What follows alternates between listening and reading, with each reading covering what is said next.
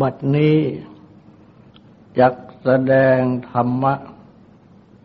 เป็นเครื่องอบรม ในการปฏิบัติอบรมจิต ในเบื้องต้น ก็ขอให้ทุกทุกท่าน ตั้งใจ นอบน้อมนมัสการพระภูมิพระภาค อรหันตสัมมาสัมพุทธเจ้าพระองค์นั้น ตั้งใจถึงพระองค์ พร้อมทั้งประธรรมและประสงค์เป็นสรณะ ตั้งใจสำรวมกายวาจาใจให้เป็นศีล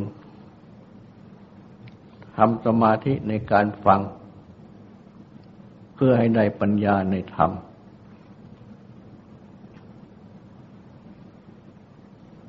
อันกิตภาวนา คือการอบรมจิตนั้น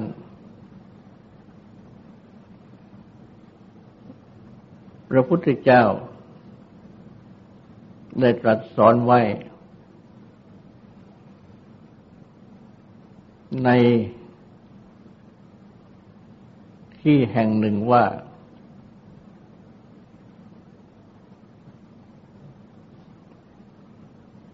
านคือความเพ่ง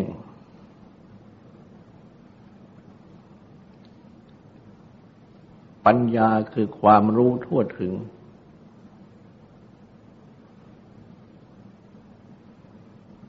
อันคำว่าฌานคือความเพ่งนั่น มีสองอย่างคืออารัมมณูปนิชฌาน แปลว่าเพ่งอารมณ์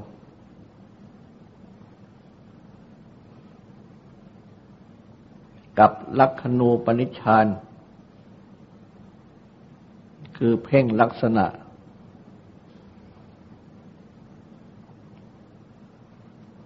ข้อแรก การเพ่งอารมณ์นั้น ก็หมายถึง อารมณ์ของกรรมฐาน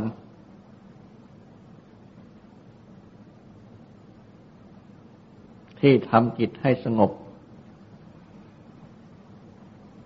อันเรียกว่าสมถกรรมฐาน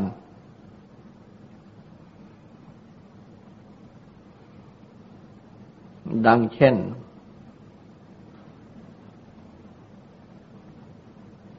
พ่ง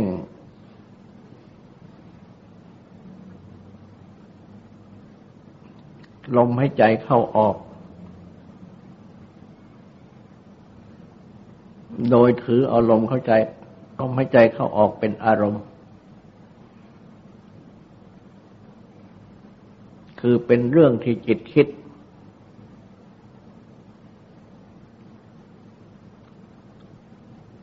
จิตดำริจิต ตั้งไว้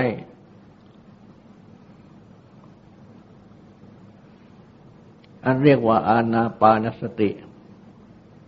สติกำหนดลมหายใจเข้าออก หรือเพ่งกาย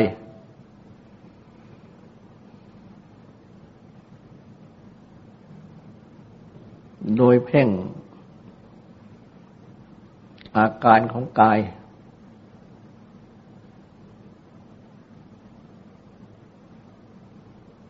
มีผมขนเล็บฟันหนังเป็นต้น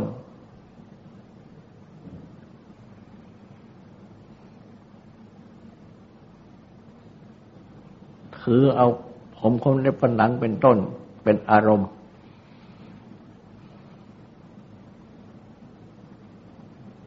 คือเป็นเรื่องที่จิตคิดตั้ง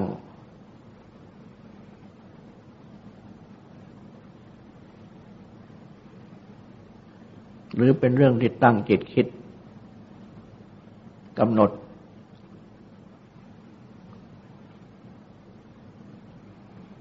หรือว่า พิจารณากายนี้ แยกออกเป็นธาตุดินน้ำไฟลม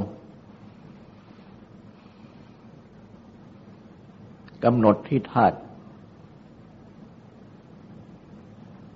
ถือเอาธาตุเป็นอารมณ์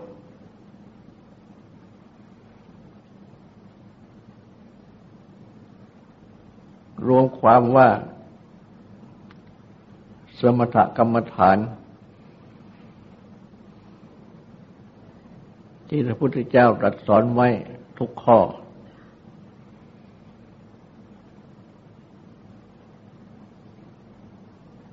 เป็นอารมณ์ อารมณูปนิชฌานเพ่งอารมณ์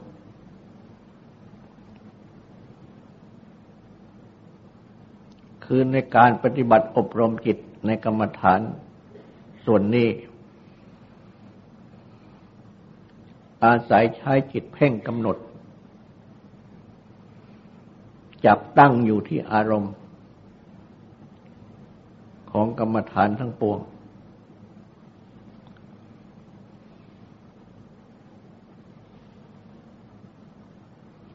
อาการที่เพ่ง ดังนี้ ก็คือสมาธิ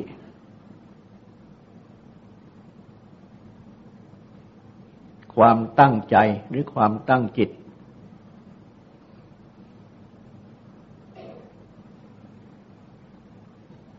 กำหนด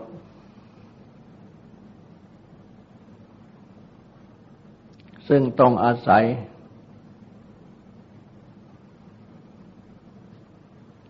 การปฏิบัติ ไปตามองค์ห้า ของปฐมฌานคือความเพ่งที่หนึ่ง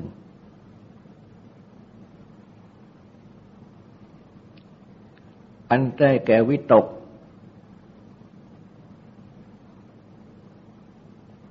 ที่แปลว่าตรึก แต่ในที่นี้หมายถึงความที่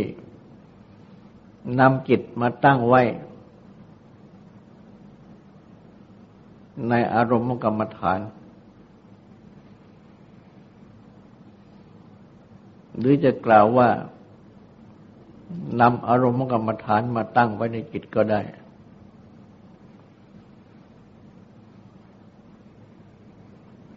วิจารณ์ความตรอง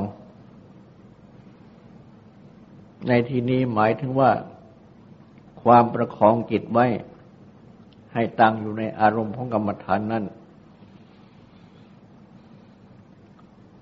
ไม่ให้พลัดตกไป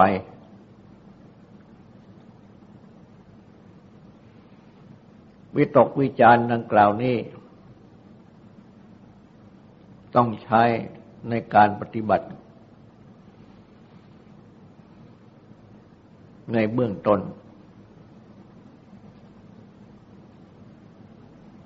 หรือในเวลาเริ่มปฏิบัติ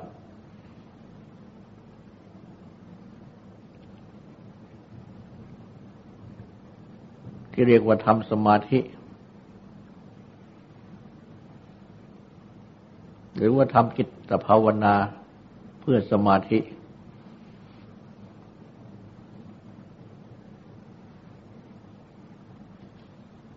และในขั้นวิตกวิจารณ์นี้ จิต ยังไม่ได้สมาธิ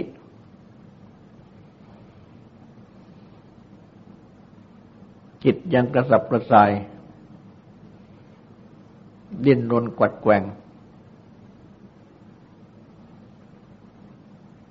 คือเมื่อนำจิตมาตั้งไว้ในอารมณ์ของสมาธิ ให้จิตจับเพ่งอารมณ์ของสมาธิกำหนดอารมณ์ของสมาธิ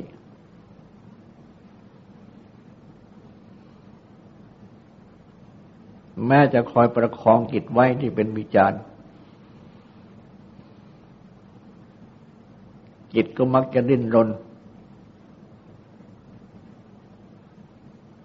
ออกไปจากอารมณ์ของสมาธิหรือกรรมฐาน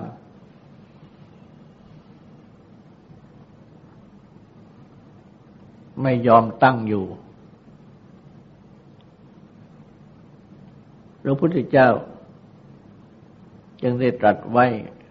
ว่าเหมือนยังจับปลา จากน้ำอันเป็นที่อยู่ของปลา มาวางไว้บนบก ปลาก็จะดิ้น เพื่อลงน้ำ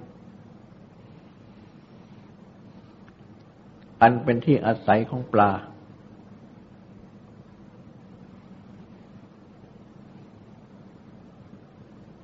จิตที่เริ่มปฏิบัติก็เช่นเดียวกัน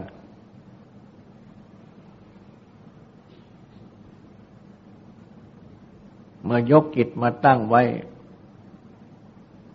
ในกรรมฐาน หรือในอารมณ์ของสมาธิ เรียกว่าของกรรมฐานก็ได้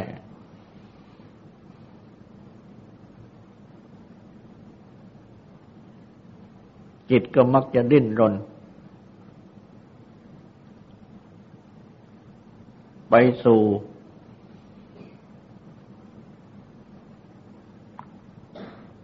ที่อยู่ของจิต อันเรียกว่าอะไรเหมือนกันคำว่าอะไรนั้นแปลว่าที่อยู่ ที่อาศัย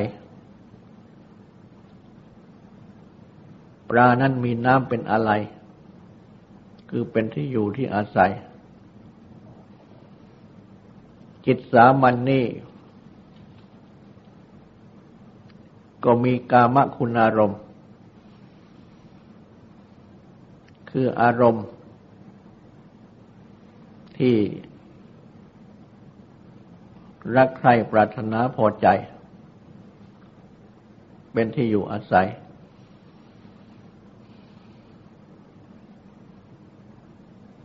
จิตชั้นนี้เรียกว่ากามาพจรที่แปลว่า ที่ยวไปในกาม อย่างลงในกาม คือเรื่องที่รักใคร่ปรารถนาพอใจทั้งหลาย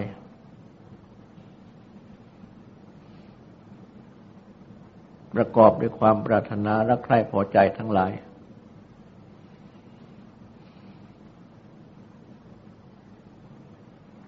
หรือเรียกว่ากามคุณอารมณ์ อารมณ์ ที่เป็นกามคุณ ไม่ใช่อารมณ์ที่เป็นกรรมฐาน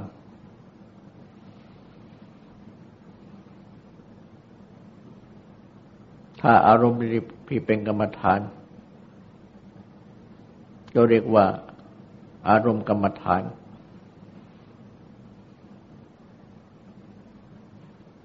แต่จิตโดยปกตินั่นอยู่กับอารมณ์ที่เป็นกามคุณ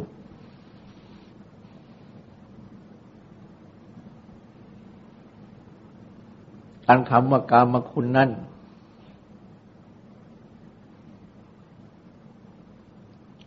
หมายถึงกามที่เป็นกิเลส คือความรักใคร่ปรารถนาพอใจ กับกามที่เป็นวัตถุ คือเป็นสิ่งที่รักใคร่ปรารถนาพอใจ กามที่เป็นกิเลส กับกามที่วัตถุที่เป็นวัตถุนี้ ย่อมประกอบอยู่ด้วยกัน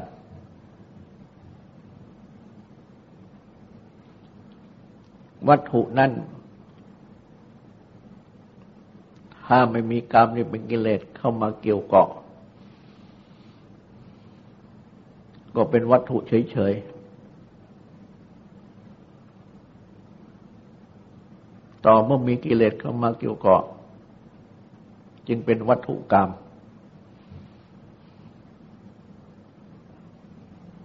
เพราะฉะนั้นที่ชื่อว่าวัตถุกรรมนั่นก็เพราะว่าเป็นวัตถุที่มีกิเลสคือตัวกรรมมากิเลสเข้ามาเกี่ยวเกาะ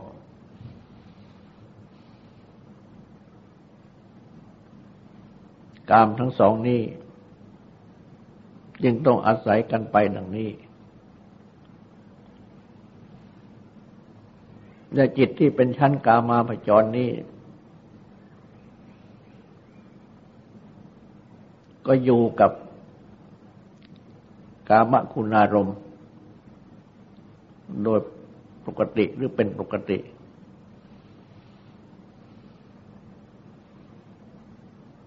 และที่เรียกว่าคุณนั่น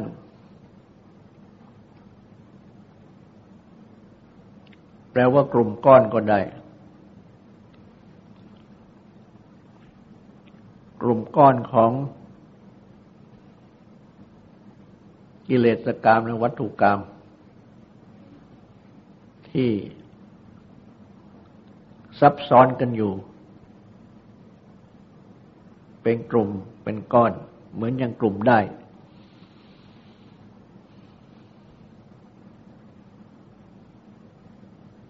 เพราะว่า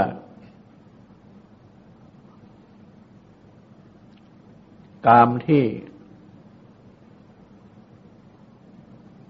ตั้งอยู่ในจิตนั่น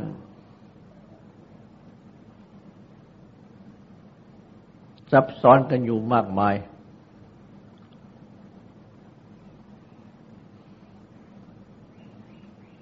ลึกลงไปเป็นตะกอน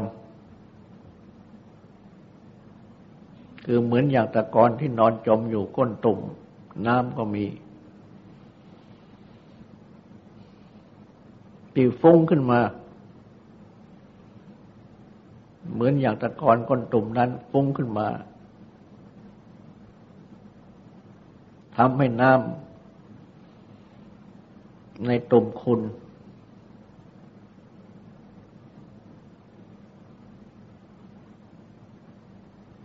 กิเลสที่เป็นตะกอนที่นอนอยู่ก้นจิตนั้น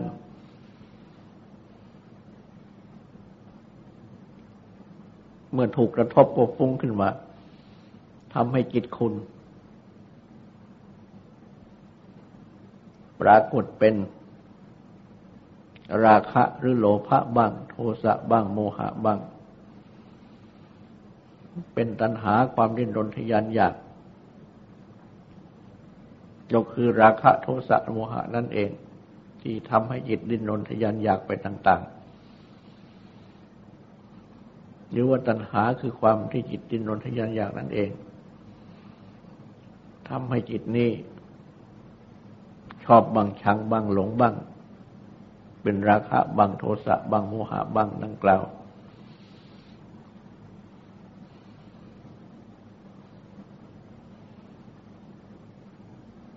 ทั้งหมดนี้เรียกว่ากามคุณ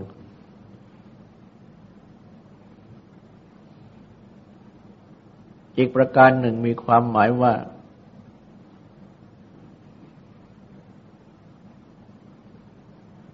กามที่เป็นส่วนให้คุณอันทำให้จิตติด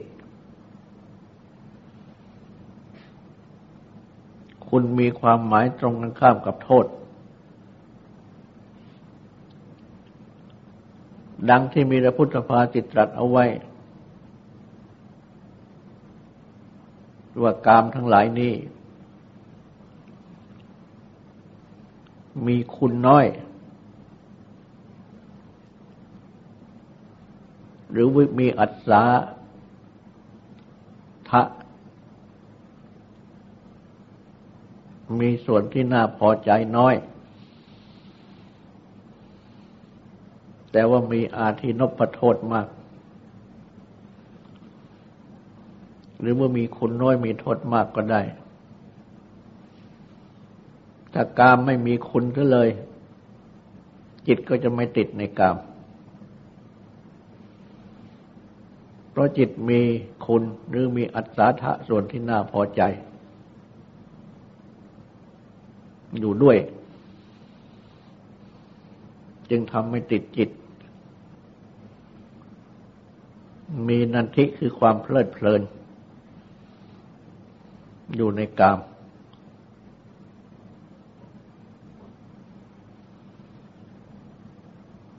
เพราะฉะนั้น เมื่อจิตได้สุขอยู่ในกาม ก็ติดสุขอยู่ในกาม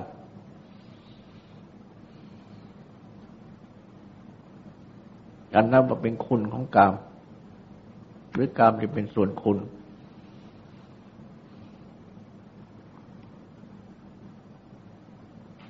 แต่เมื่อทุกโทษปรากฏขึ้น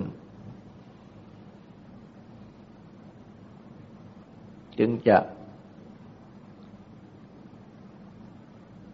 ทำให้เกิดความนายในกามได้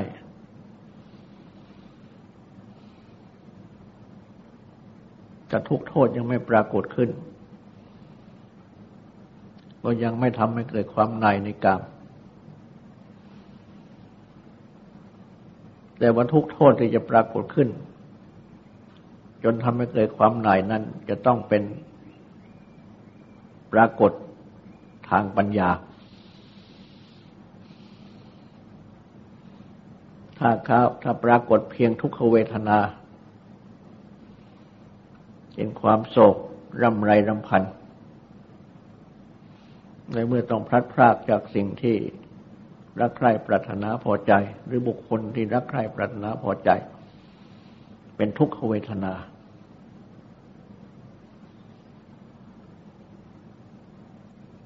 ก็ยังไม่ทำให้เกิดความหน่ายได้ง่าย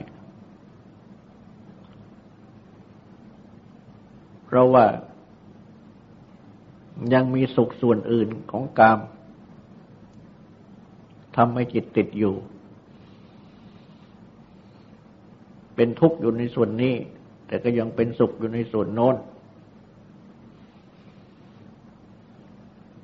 จิตจึงยังไม่นาย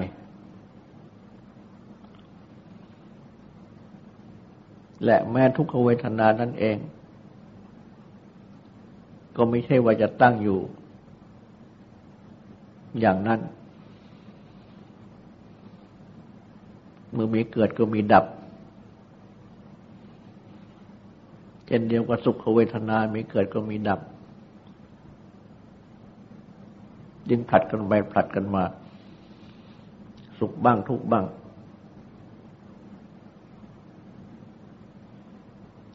คนจึงอยู่กันด้วยความหวังอันเป็นตัวตัณหา คือแม้ว่าจะพบทุกข์ในวันนี้ก็คิดว่าพรุ่งนี้จะมีสุข พบทุกข์ในสิ่งนี้ก็คิดว่าจะมีสุขในสิ่งนั้น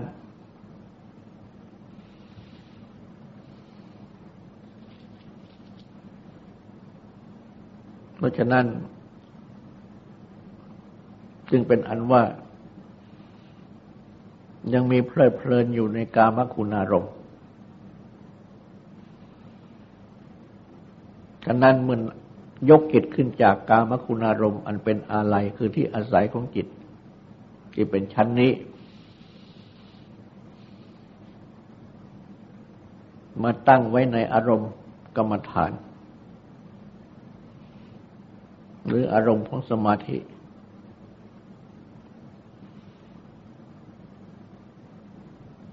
จิตจึงไม่ได้สุขในอารมณ์ของกรรมฐาน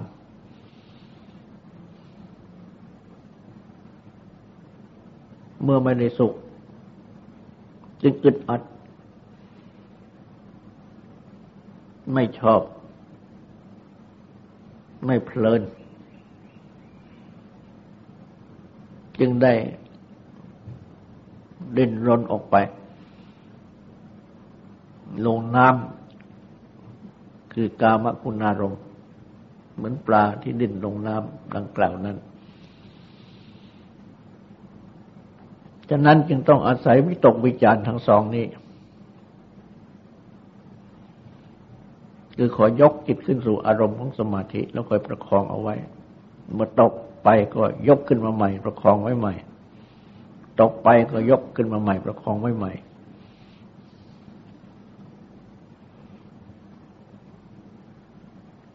ฉะนั้น การเริ่มทำสมาธินั้น จึงรู้สึกว่าเป็นการยาก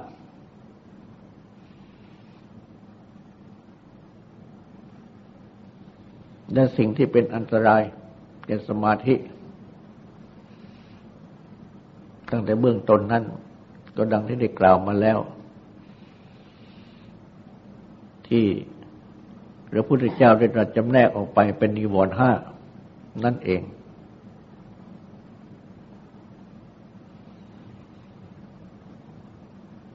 ตัวนิวรณ์นี่เองก็คือว่า เป็นตัวกามคุณอารมณ์ เป็นข้อสำคัญ อันเป็นที่อาศัยของจิตที่เป็นกามาพจรซึ่งจะต้องดึงจิต ให้ตกลงไปสู่ที่อยู่ที่อาศัยดังกล่าวนี้ ซึ่งจิตก็มีความเพลิดเพลินมีความสุขที่จะอยู่ อย่างนั้น ยังไม่ได้สุขได้ความเพลิดเพลินที่จะอยู่กับสมาธิ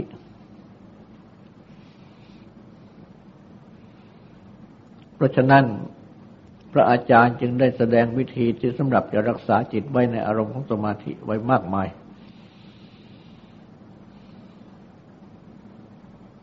เป็นการปฏิบัติเสริม วิธีปฏิบัติสมาธิที่พระพุทธเจ้าได้ตรัสสอนไว้ตรงๆ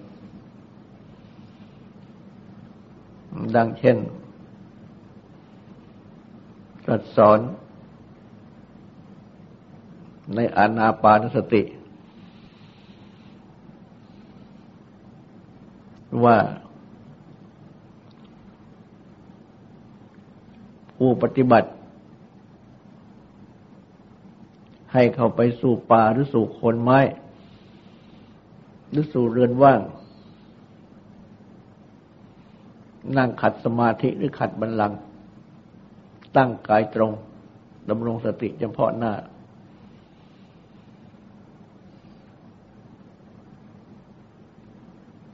ให้ใจเข้าก็ให้รู้ให้ใจออกก็ให้รู้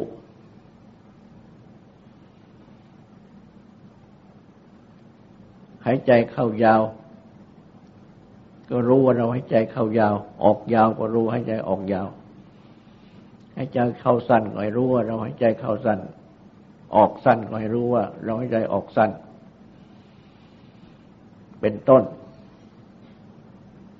คือให้มีความรู้อยู่ที่ลมหายใจเพ่งอยู่ที่ลมหายใจ พระอาจารย์จึงได้มาอธิบาย เช่นในวิสุทธิมรรคท่านก็สอนให้กำหนดจุดที่ลมหายใจเข้าใจออกผ่าน เข้าผ่านออกเป็นสามจุด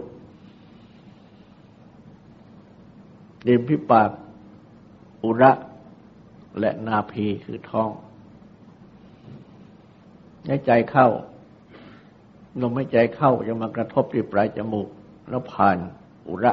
คือสวงอกลงไปสู่นาพี ปรากฏเป็นพอง ออกก็จะออกจากนาพีปรากฏเป็นยุบผ่านอุระ คือทรงอกแล้วมาออกที่ปลายจมูก เพื่อให้เป็นที่ตั้งของจิต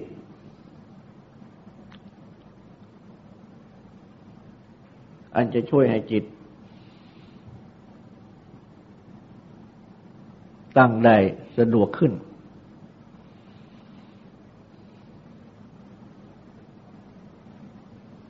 และก็สอนให้ใช้วิธีนับ เช่นให้ใจเข้านับหนึ่งให้ใจออกนับหนึ่งไปจนถึงห้าแล้วก็ตั้งตนใหม่หนึ่งจนถึงหกดังนี้เป็นต้นจนถึงน้ำตั้งตนหนึ่งถึงสิบแล้วกลับมาตั้งตนใหม่หนึ่งถึงห้า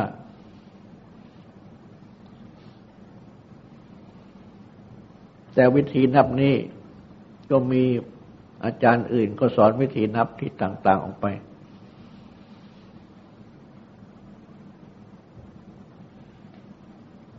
และท่านก็สอนให้นับเร็ว ให้ใจเข้านับหนึ่งให้ใจออกนับสอง ไม่ใช่นับคู่ เอานับ มาเป็นเครื่องช่วย ที่จะให้จิตตั้งอยู่ในอารมณ์ของสมาธิ แต่เปรียบเหมือนอย่างว่า เรือที่พายผ่านไปถึงน้ำเชี่ยว ต้องใช้ทอช่วยลำพังพายนั้นไม่สามารถจะนำเรือไปได้ ต้องใช้ทอ ก็คือว่าจิตในที่แรกนั้น จิตในทีแรกนั้น เป็นจิตที่พร่านดิ้นรนพร่าน อย่างน้ำเชี่ยว เพราะฉะนั้นจะใช้พาย อย่างเดียว ก็ดึงไว้ไม่อยู่ จึงต้องใช้ท่อช่วย หรือใช้การนับช่วย แต่ว่ามาถึง ตอนที่น้ำไหลเป็นปกติก็เลิกใช้ท่อใช้พายต่อไป ฉะนั้นเมื่อถึง ตอนที่จิตสงบลง ประคองให้จิตตั้งอยู่ในอารมณ์ของกรรมฐานได้ เช่นตั้งอยู่ในการกำหนดลมหายใจเข้าออกได้ ก็เลิกใช้การนับ เพียงจะทำสติกำหนดอยู่ เพียงจุดเดียว ที่ท่านสอนไว้ในวิรุธที่มักนั้นคือให้กำหนดดูที่ปลายจมูกอันเป็นจุดที่ลมกระทบ อันเป็นที่ที่เกิดความสัมผัสจริงกำหนดที่ความสัมผัส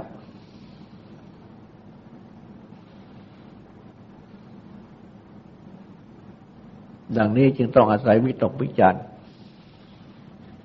เพราะว่าการนับก็ดี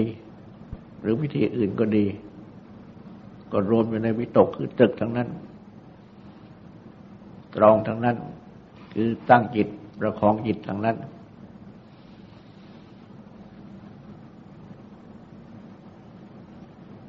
และแบบที่ใช้พุทโธก็เช่นเดียวกันายใจเข้าพุทหายใจออกโธก็เป็นขั้นวิตกวิจารการเป็นเครื่องช่วยให้จิตตั้ง และเมื่อจิตเริ่มตั้งได้ ก็จะเริ่มได้ปีติคือความอิ่มใจ สุขใจ ความซาบซ่านในใจ เกิดสุขคือความสบายกายสบายใจ และเมื่อได้ปีติได้สุขดังนี้ จิตก็จะอยู่ตัว เพราะว่าจิตได้สุขได้ปีติได้สุขจากสมาธิแล้ว ก็ไม่ต้อง ดิ้นรนพร่านไปหากามคุณอารมณ์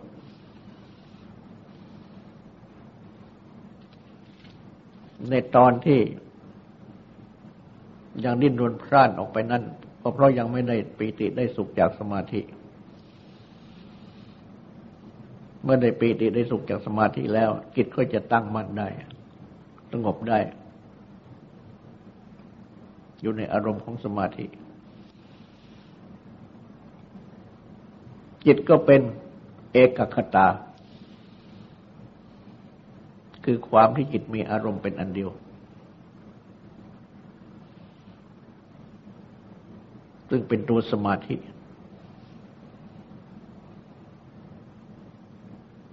คือความที่จิตมีอารมณ์เป็นอันเดียว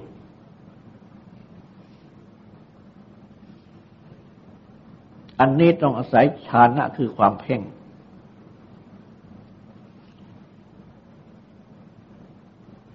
เพ่งจิตลงไปที่อารมณ์ของสมาธิ หรือที่อารมณ์กรรมฐาน ดังที่กล่าวนั้น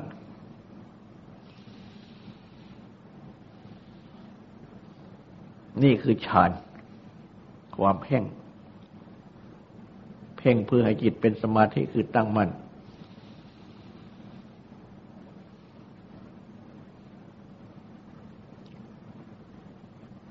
อันเป็นตัวฌานคือตัวความเพ่ง และเมื่อได้ฌานคือความเพ่งดังนี้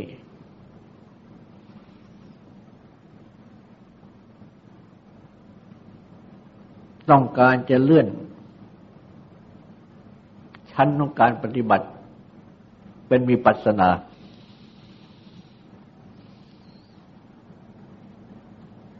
ก็นำเอาความเพ่งหนึ่งเป็นสมาธินี้มาเพ่งลักษณะ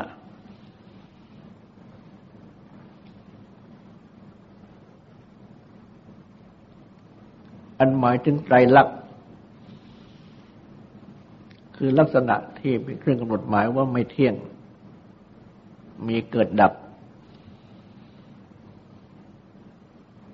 เรียกว่าอนิจจลักษณะ หรืออนิจจลักษณะ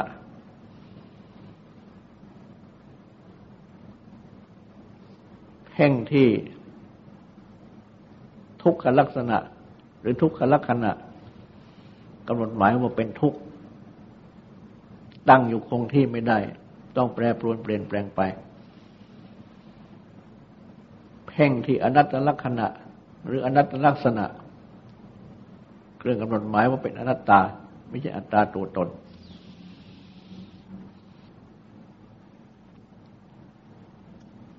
ก็คือเพ่ง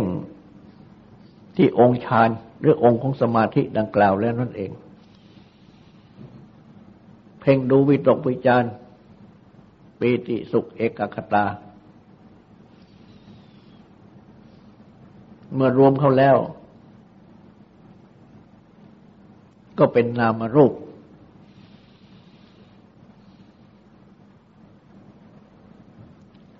สิ่งที่ รู้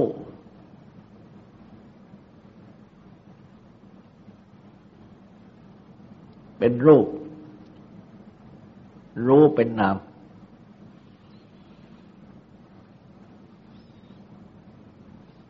เพราะว่า ทั้งหมดนั้นก็รวมอยู่ในความรู้ของจิต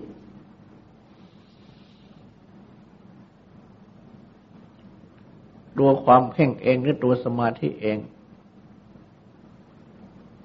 ก็อยู่ในความรู้ของจิตและความรู้ของจิตนั้น ก็แยกได้เป็นสอง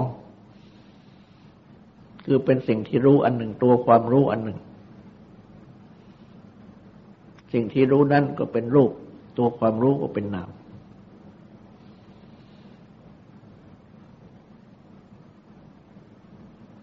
หรือว่าแยกออกไปเป็นขันห้า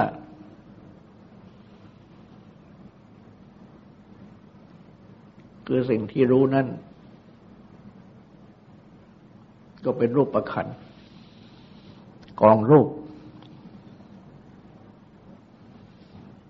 อันหมายถึงรูปที่ประกอบด้วยธาตุสี่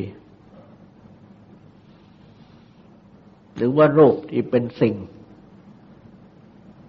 คือสิ่งที่รู้ แม้จะไม่ใช่เป็นรูปจริง ๆ แต่เป็นสิ่งที่รู้ อะไรก็ตามที่เป็นสิ่งที่รู้ก็เป็นรูปทั้งนั้นในยามนามนั้นก็แยกออกไปเป็นเวทนาสัญญาสังขารวิญญาณ เป็นขันห้ารวมเข้าก็เป็นสิ่งที่รู้คือรูป ความรู้คือนาม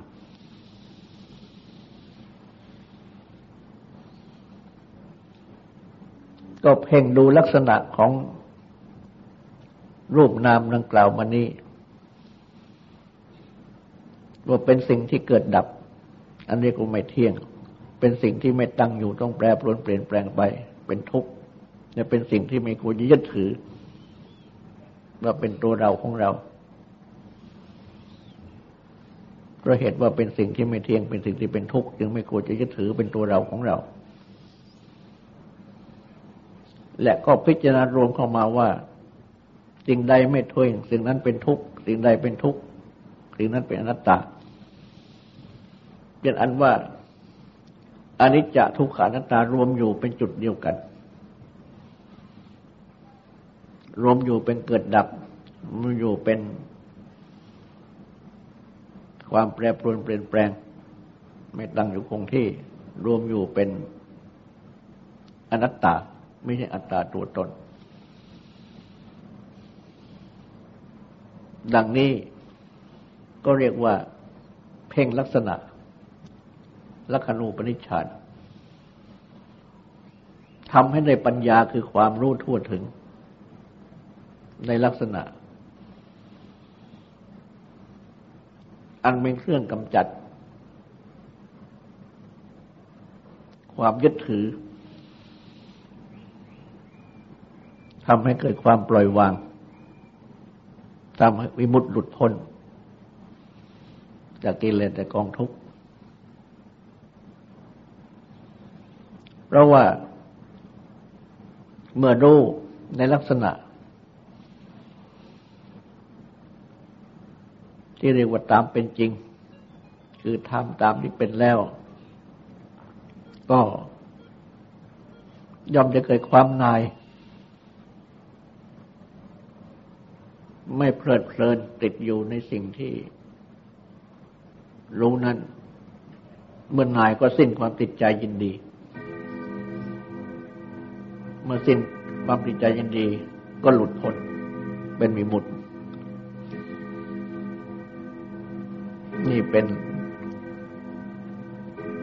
การปฏิบัติในทางลักขณูปนิชฌานอันเป็นทางปัญญา ราะฉะนั้นพระพุทธเจ้าจึงได้ตรัสเอาไว้ว่า